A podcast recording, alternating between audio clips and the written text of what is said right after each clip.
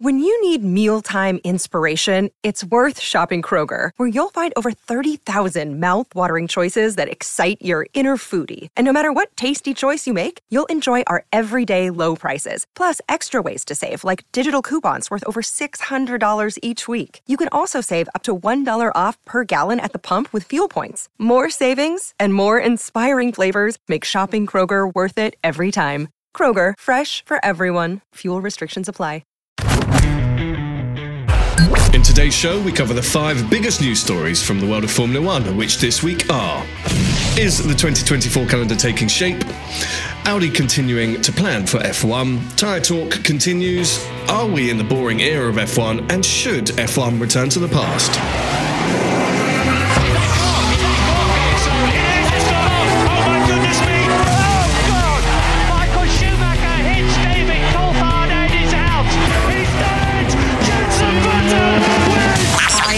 Louise Goodman, and you're listening to the fantastic Cut to the Race podcast. Hello, my name is Bernd Mayländer, and you're listening to the Formula Nerds podcast. Hi, I'm Rosanna Tennant, and you are listening to the incredible Cut to the Race podcast. Hi, I'm Jordan King, and you're listening to the Formula Nerds podcast. Hi, I'm Crofty. You're listening to the Cut to the Race podcast.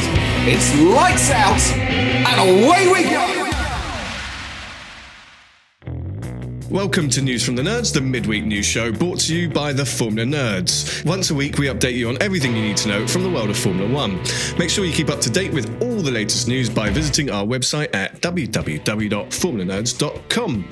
My name is Ollie, and with me we have the reliable duo, as normal. It's Abby and Sam. How are you both? I'm very well, thank you, Ollie. How are you? I'm good. I'm very warm. It's it's still hot in the UK, but you can't complain. When it's cold, it's too cold. When it's hot, it's too hot. Sam, how are you? I'm good, thank you, Ollie. I, I disagree with you fundamentally, though. You absolutely can complain. In fact, you should complain. what else is there to do when the weather's hot or cold? It's very British to complain about the weather, isn't it? Yeah, you, you need a, a base level of dissatisfaction to live in the UK.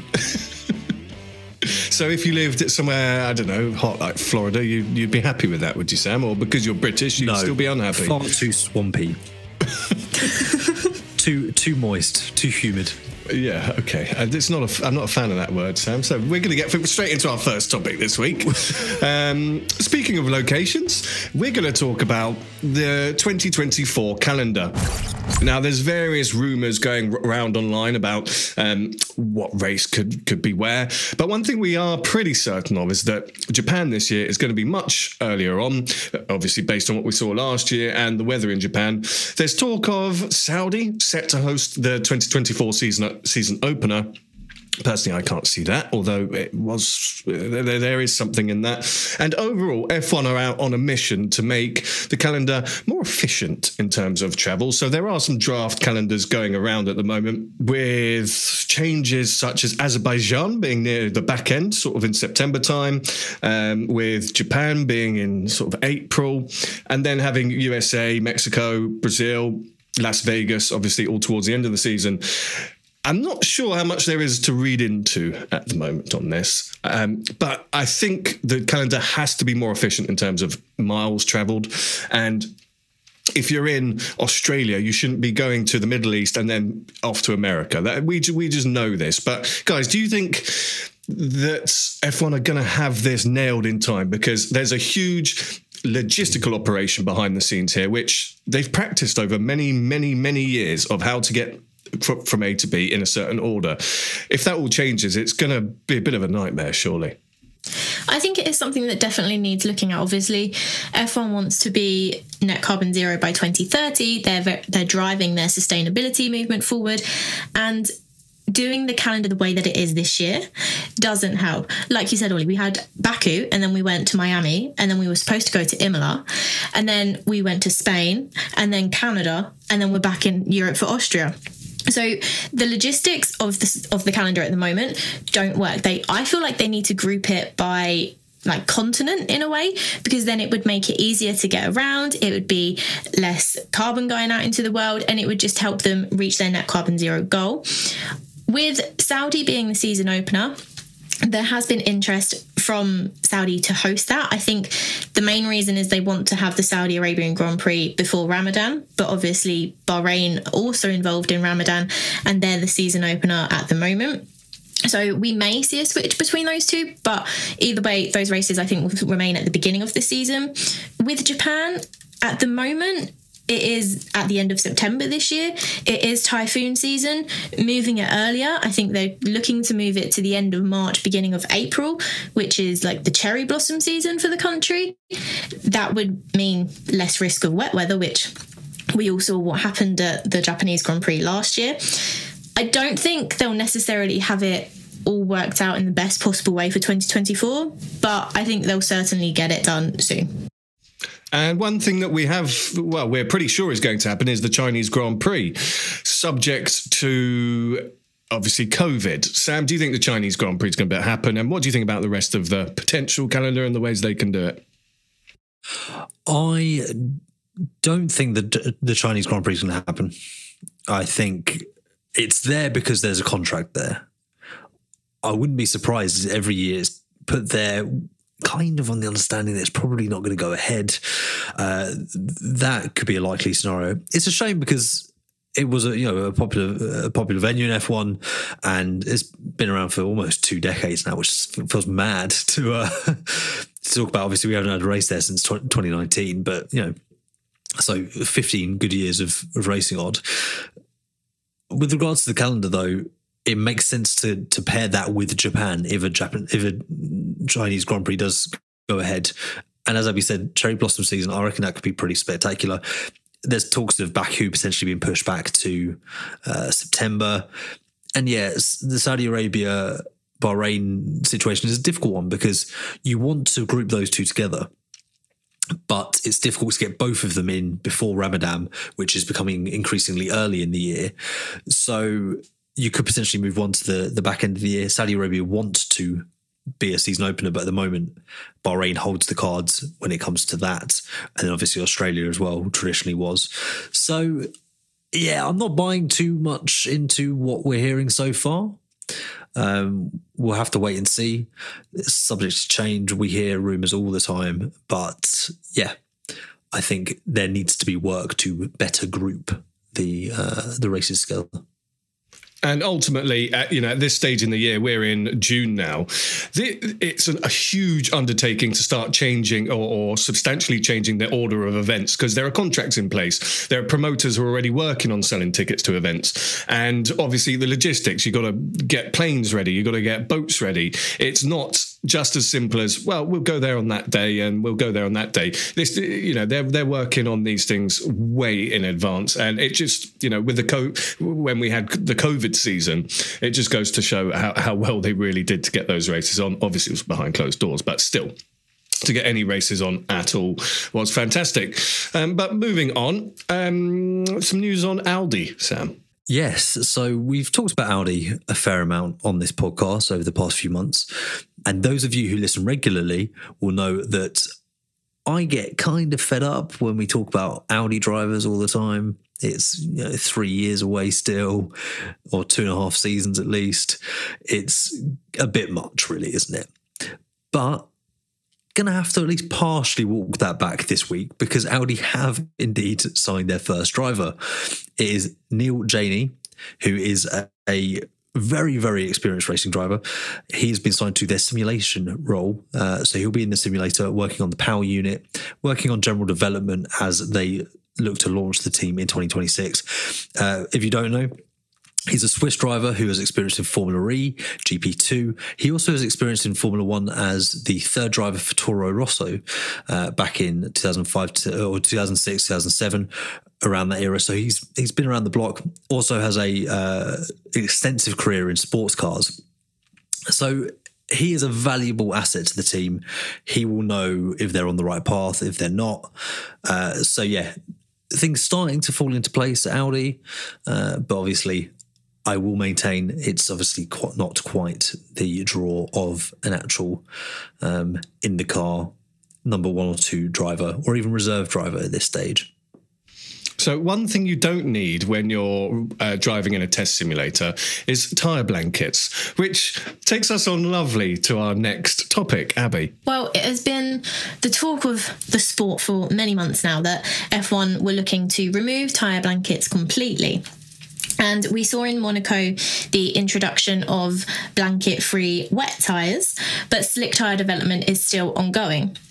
Obviously, in Barcelona, Mercedes and Ferrari did a Pirelli tyre test where they Oh, test. here we go.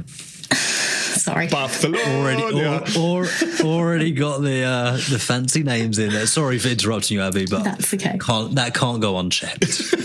they did the Pirelli tyre test on the new tyres without the tyre blankets. And George Russell had said that he would be very concerned for all the mechanics in the pit lane during a pit stop and for the drivers on an outlap from a race in cold conditions. There will be crashes, I have no doubt. And Charles Leclerc echoed Russell's sentiments and said that it will be interesting how blanket free tyres perform in less favourable conditions.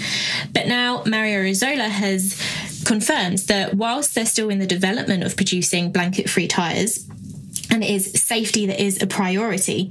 There's also the impact on the racing in terms of level of degradation, peak of grip, and those kind of elements, as well as the undercut because they have said that if the tyres take longer to heat to their peak potential, drivers could be forced to be more conservative with their pit stops, which could then less like mix up the race strategy, overtaking as well. But Pirelli may be in danger of not having their contract renewed as Bridgestone, who were previously the tyre supplier from 2007 to 2010, they have now lodged a bid to be the next tyre supplier from 2025. So there's this battle between team principals not wanting to have blanket free tyres, drivers being a bit conservative, but Pirelli possibly being out of their contract to be the main supplier. I- I've got a quick question on this. What? Why do they want to get rid of blankets in the first place? Is it to uh, make the race more exciting, or is it for sustainability? Does anyone know? I think it's both really. It's you know, yes, to zhuzh it up a bit, make it a little bit, little bit more fun. They're not using other formula, so does F1 really need them? Is is the argument? Um, also, it would make um, from an environmental perspective, it'd make it uh, significantly easier logistically for Pirelli to move the tires around the world. Um, and there's yeah, there's there's other factors attached to that, which is most likely the driving force. But you, but Abby, you make a, a good point that Pirelli are in a very difficult position here, a kind of very typical cliche rock and a hard place situation where this has obviously been brought in or it wanted to be introduced by Pirelli and F1. There is hes- hesitancy from the drivers and the teams to implement this. Their tender is up at the end of 2025. How do they go from there? Or is it in the end of 2024, even potentially? Where do they go from there? Yeah, I think it is. And could Bridgestone use this to their advantage? And isn't Pirelli about to be bought by a Chinese company as well? I'm pretty sure it is. Uh, I saw it in the news the other day. Uh, Pirelli is about, well, th- there's been a bid to take over Pirelli by the Chinese. Well, with Bridgestone, only Hamilton, Alonso, and Hulkenberg have raced on Bridgestone tyres before out of the current grid. And a lot of the drivers are actually on board for Bridgestone to be the main tyre supplier. And they, the company have pledged that if they were to be the main tyre supplier, they would create a tyre on which drivers can push for hard, harder for longer. Which is what one of the main concerns for the drivers has been. So, Oh, completely. And you can't underestimate the power and the weight of the driver's support uh, in this situation. I do think that Bridgestone is somewhat in a fortunate position whereby, yes, the last time they raced in F1, there's three drivers who are all well respected. You know, two of them are world champions who are saying, yeah, they, they were great, honestly. But F1 cars are entirely different from where they were 15 years ago.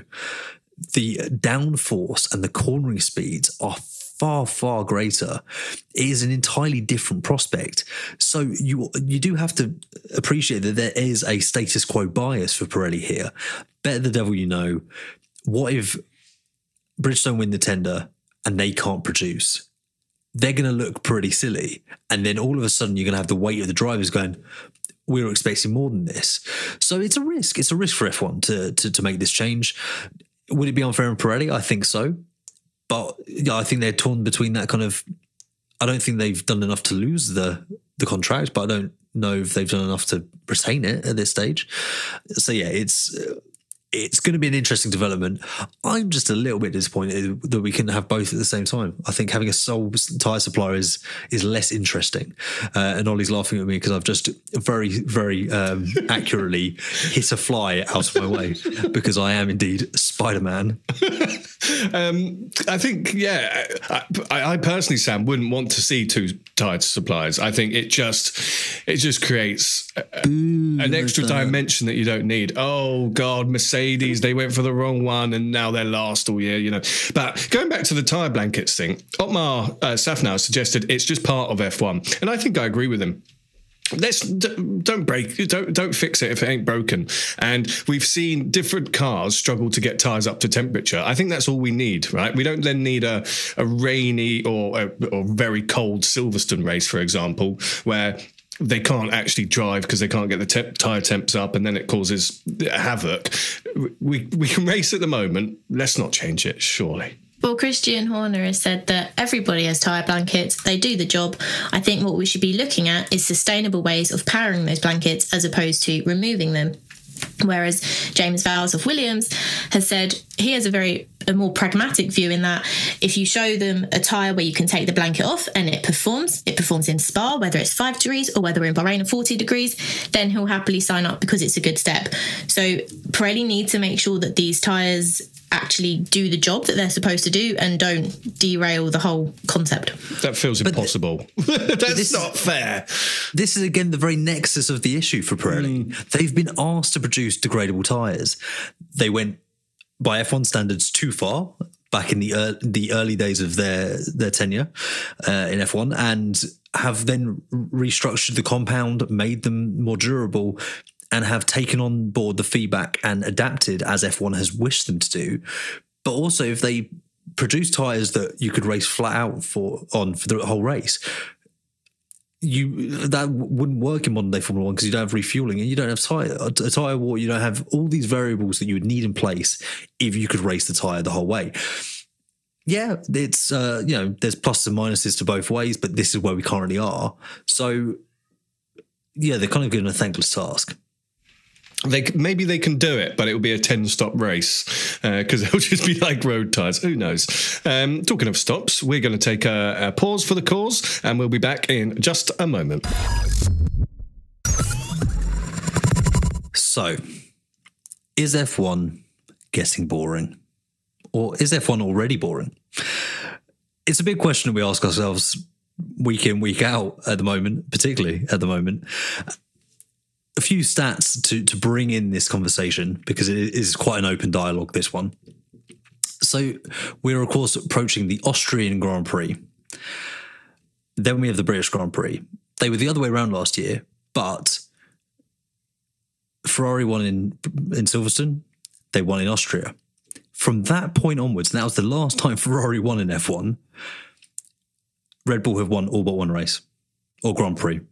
How many, is, how many is that, Sam? That is, I mean, they've won 18 of the last 19, which is, I'm assuming, going back that far. Max Verstappen has won 21 of the last 30. And if you go back into the end of 2021, that's 2020, that's 22 of the last 31. That is ridiculous levels of dominance. So much so that um, the likes of Eddie Jordan has said he is bored to death with Max Verstappen's dominance and said that it's even worse than the Michael Schumacher era of course, he's using Schumacher as his benchmark because he was a team principal in that era. He's, you know, maybe overlooked the Hamilton era a little bit there, but again, we can talk about that. Um, moving uh, on to the rest of Jordan's comments, Max Verstappen will emerge to be over time to be the greatest driver of all time. I don't like the last couple of races. I have to tell you, I'm bored to death with him. He's just that good. He's making it boring more so than the Schumacher era. So that's the the full quote, guys. Uh, I know we've had this debate many times, but you know we're we're going to have it again. What what do you think? Is it is it now too far? Are Red Bull too dominant? is there anything F1 could or should do about it?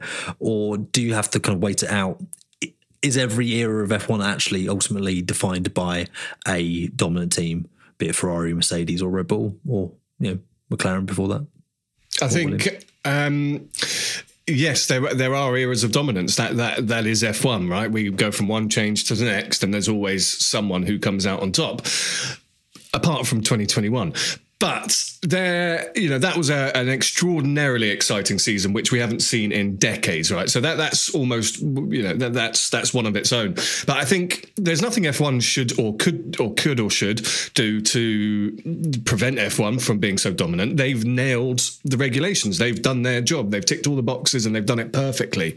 Um, but you know, I, I have friends and who are massive Red Bull fans, and even they are saying, "I just want someone else to win a race." And you know, these are proper F1 fans who don't want to see Max keep winning because it is getting really boring. And I think on the last podcast I said it as well, which was we, we every every week we turn up and we know who's going to win before the race has even started. And you know that is testament to Red Bull and that is testament to Max Verstappen. However, the whole regulation change that we've just had was meant to bring the field together. And like any regulation change that we have, which is meant to do that, it, it's put one team uh, miles and miles ahead. And once we start to close that gap near to the next regulation change, it will happen again. So it, the, I think it is just the sport, but is it getting boring? P1 is getting boring, but the rest of the field, it's still exciting. Yeah, I mean, I think you're really on something there. Like, take Canada as a case study. If it was Verstappen who hit the wall, not George Russell, that race could well have been an absolute cracker.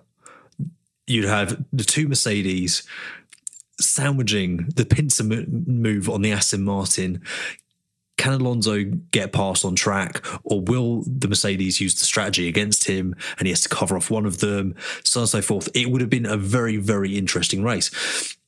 And generally with F1, you get these periods of I don't know if you're familiar with the um, the theory of punctuated equilibrium where basically you get like a baseline, and every every now and again, the equilibrium is punctuated by an extreme or different event, and that is ultimately how F1 is.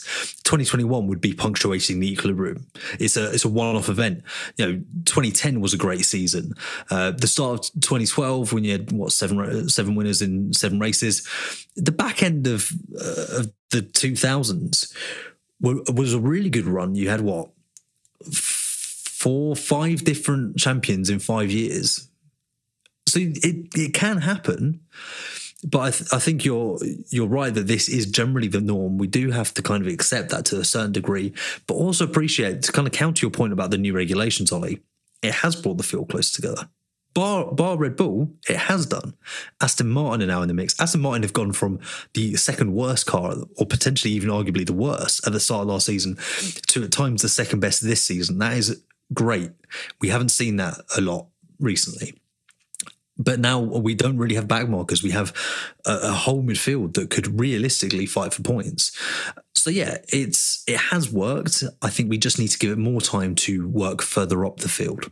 I think the main issue is it's boring because no one can challenge Max.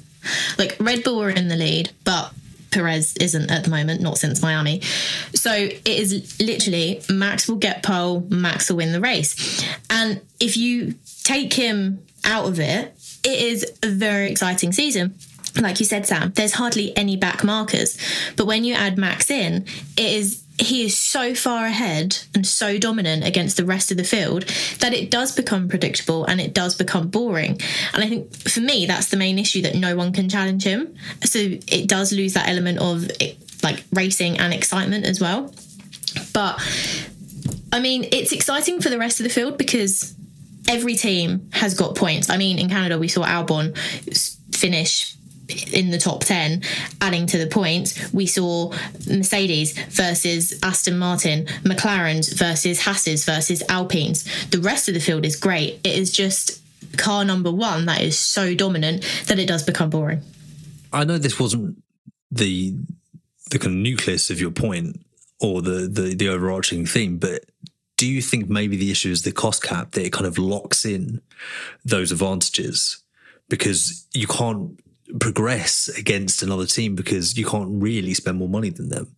Uh, even Haas now are getting up to the point where they have enough money to max out the cost cap. So maybe a solution to that specific issue is a weighted cost cap, much like with wind tunnel time, where team who finishes 10th, they get X million more to spend the next season, so on and so forth.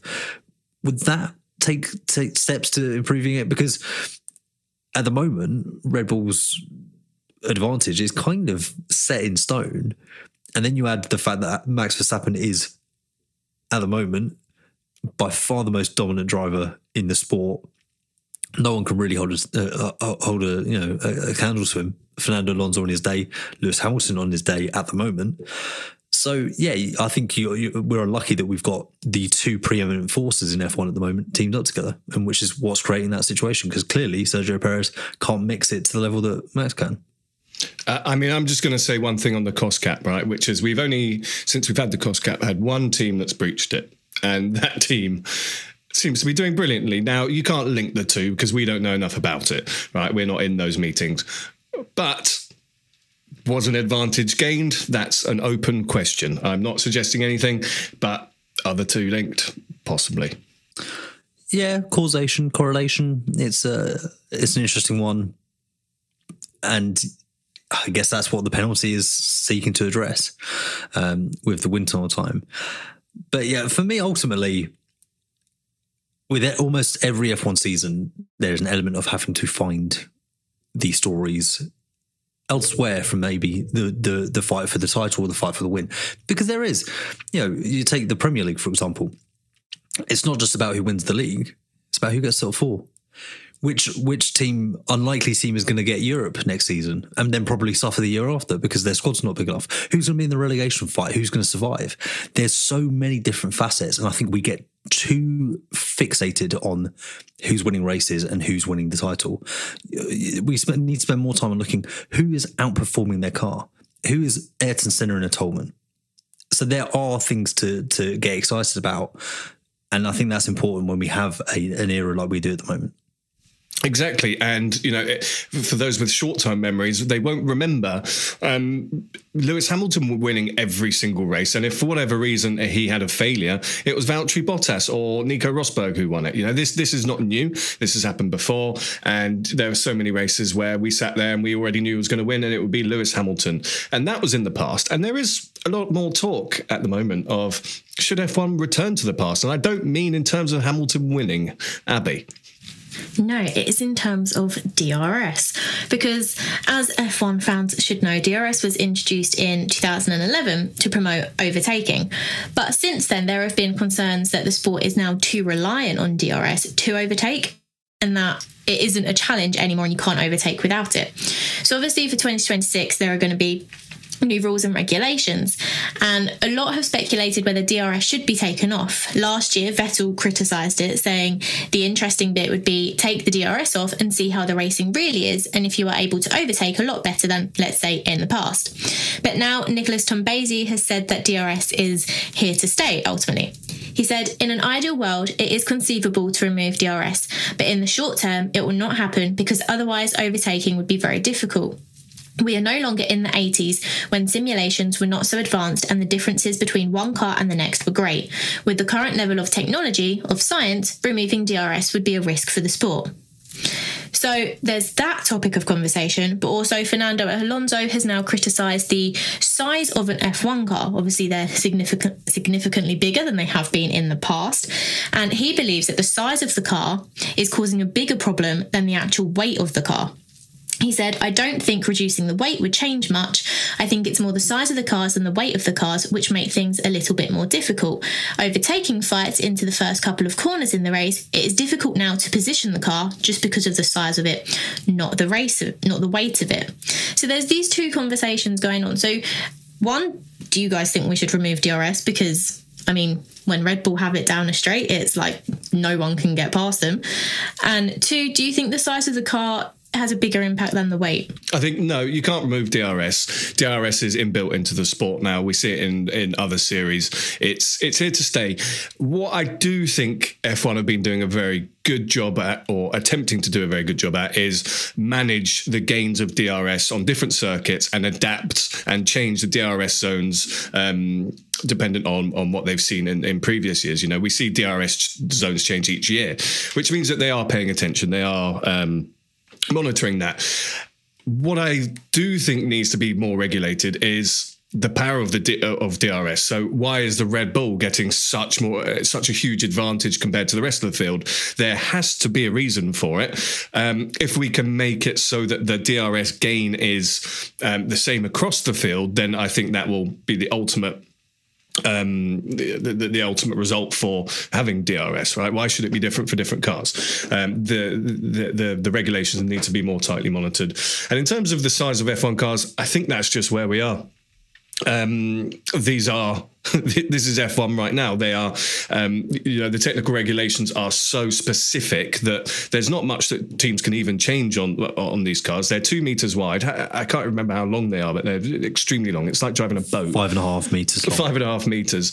Um, would we like to see them smaller? Yeah. I mean, you, you look at the 80s; they, they looked cool as hell, but you know, safety. I don't know how much that comes into it, but I think the size of F1 cars are probably not going to change. Sam, I'm interested to hear what you think on those two. I'm going to be the anti Oli. I disagree on both counts. I think on the on the first There's a one, change. no, but we, we agree on a lot. We agree this is a on conversation. I will listen to your point. It's a conversation, and also the, the listeners will find it boring if we agree to, on everything all the time. Who's your favourite driver? Who's your favourite driver, Abby? Um, so yeah, I mean, for starters, I think there are things that you can do with DRS to better regulate it, which is what you've kind of alluded to there. It needs to be more uniform. I think the difficulty is that each car designs their own rear, rear wing, and then that's where the kind of you know the issue starts. Basically, a solution for you that would be, I guess, more easily kind of uh, equalized across the grid would be a push to pass alternative something like we see in, in IndyCar, or or re- reducing the number of times you can use DRS during a race, just being more creative with it, uh, it not being applicable if you're co- coming up behind a, a, car you're about to lap, little things like that. I think because you get an advantage then, it, and you know maybe it offsets the disadvantage of being behind a car for you know do, half a lap. Or do you know what, Sam? They're brilliant points. Both of those I'll give you. So there's there's stuff you need to do, but also in terms of to truly understand the effect of DRS and what it would what the sport would look like without it, you need to take it off. You almost need to, to have a, a non-championship race, or maybe even, yeah, I don't know, trial it in F2 or F3, get rid of it, see what it does. And yeah, that's very different because, and this will lead on to the second point about weight and size. Those cars are different to F1. They're smaller and they weigh less. So you can't maybe get a complete kind of uh, replicated experiment in that sense. But I think, yeah, ultimately you need to trial it trial F1 without it to see just how bad um, the the aerodynamics of the Formula One cars are these days for for following. And this is bearing in mind that we've made steps to improve it. With regards to weight and size, I think. Before you move both, on to your next point, Sam, can I just say the moment of brilliance that you've just said was having a certain amount of times you can use DRS. I think that would be that's a key, right? You've got to choose when you use it. It's not just available all the time. I think that's probably one of the best ideas I've heard. Thank you. Or, or even, I mean, if you want to go even further, you know, you, you, in a DRS zone, you can only use it for X number of meters. And uh, you know, the technology is there, right? Surely.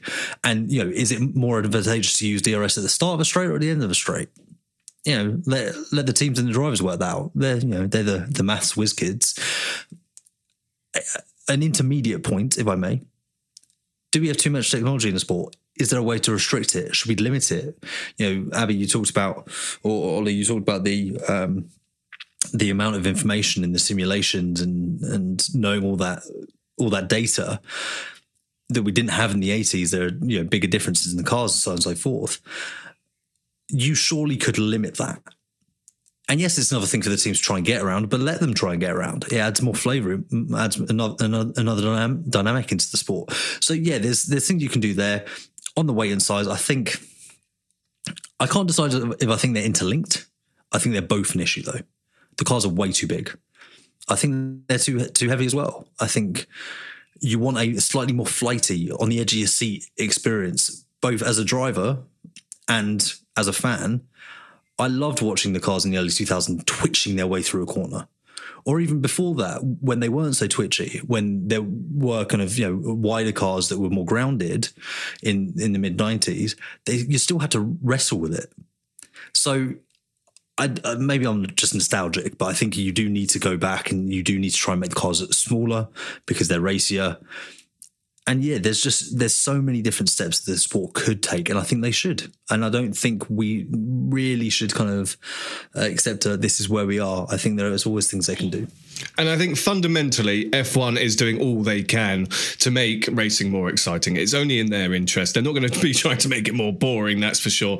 But the, these have been some interesting discussions. I've, I've enjoyed these. So do let us know your thoughts on is F1 getting boring and should they go back to getting rid of DRS, making the car smaller? Let us know your thoughts. We'll read them out on the next show. Email us info at formulanerds.com um, with your thoughts. And yeah, uh, look forward to seeing what you guys think. But that is all we have time for today. Um, I'd like to thank my, my wonderful panel, Sam and Abby. Uh, Abby, thank you. Thank you for having me, as always. Thank you. And Sam? It's been a, been a pleasure. Good stuff. Well, there is no race this weekend, but we will be back next week for more news and, of course, the review of the Austrian Grand Prix. So until then, goodbye. You're listening to the Cut to the Race podcast. It's lights out and away we go. Sports Social Podcast Network.